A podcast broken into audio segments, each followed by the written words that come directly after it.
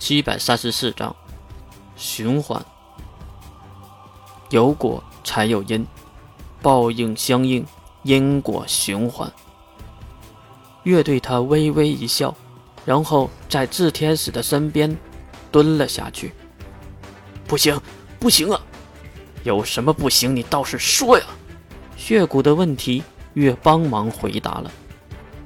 因为我们立下了契约。就是我告诉他理由，代价就是他无法说出来。神速，始祖之徒召唤。月将手按在了炽天使的身上，炽天使马上抖动了一下，他认出了月，认出了月真正的身份。三刀流，破！突然，一道剑气对着这边飞了过来，直接斩断捏着傅晓的手臂。就是血骨的手，血骨惨叫一声，连忙压低自己的身子，看向剑气飞过来的方向。四个全身释放黑光的能力者出现在那里，其中一个背后背着两把武器，手中还握着一把太刀的人，就是刚才剑气的释放者。血骨，带着小维他们走。落地的傅晓捡起血骨的断臂，递给血骨。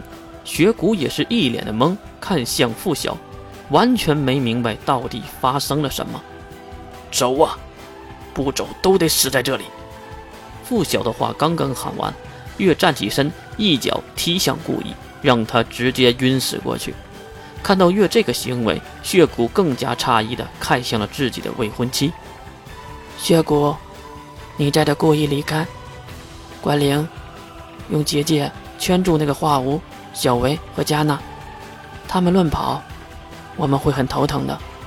拂晓，你闭嘴，在一旁看戏就好。至于剩下的人，哈哈。越看向地面的炽天使，他缓缓地飘了起来。大家都用恐惧的眼神看向炽天使。剩下的人都走不了了，杀光他们。我们是被耍了吗？七树的话已经没人会理会了。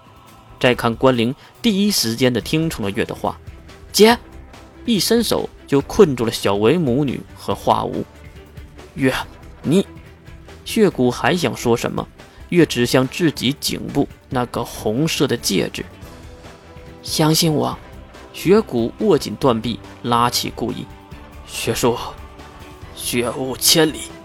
一口血雾，两人消失。其实血骨也明白，他不得不走。他的能力波动已经见了底，再打下去，他也会败在这里的。那么，神树，圣歌，月双手合十，释放出刚刚回归的神力。圣歌，一阵阵歌声在嘴里释放。由于神力的加持，月的胳膊也是迅速的恢复了。你。你敢耍我吗？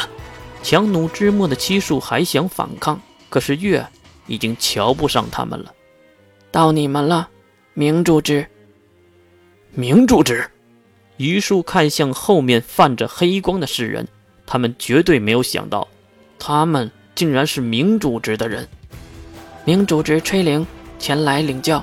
一名黑发少女一脸的冷漠，举起手中的太刀就跳了过来。我来。医术上前迎敌，两人马上就打在了一起。几个回合下来，医术明显不敌对方。三刀流，破！一刀剑气划过大家的头顶，医术差点被粉丝，还好他躲得够快。不过腰上还是出现了血痕，应该是伤到了一些。然后再看女孩拔出了身后的短剑，三刀流，裂，犹如飞刀一样，短剑被丢出。带着旋转的吸力飞向了医术。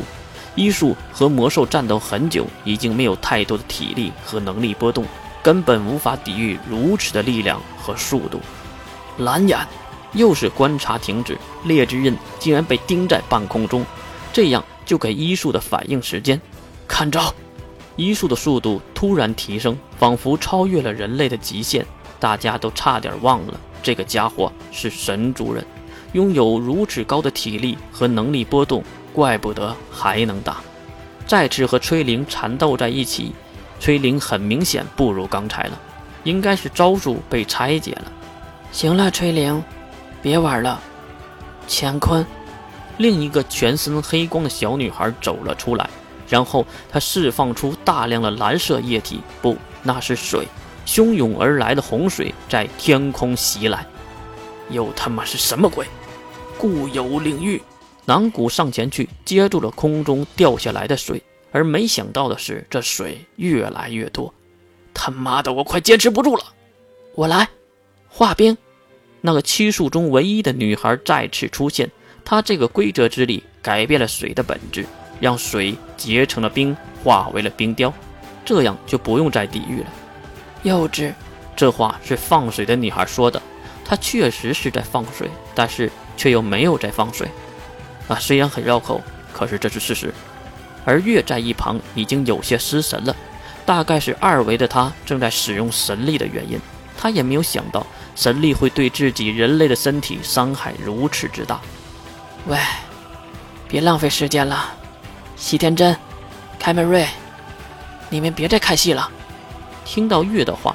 远处的一男一女，女的跳了过来，拔出身后的长剑就劈过来，一刀落地，你猜谁死了？武术，武术！甩了甩长剑上的血液，被月称为喜天真的女性看向七术的成员，说吧，哪个不能杀？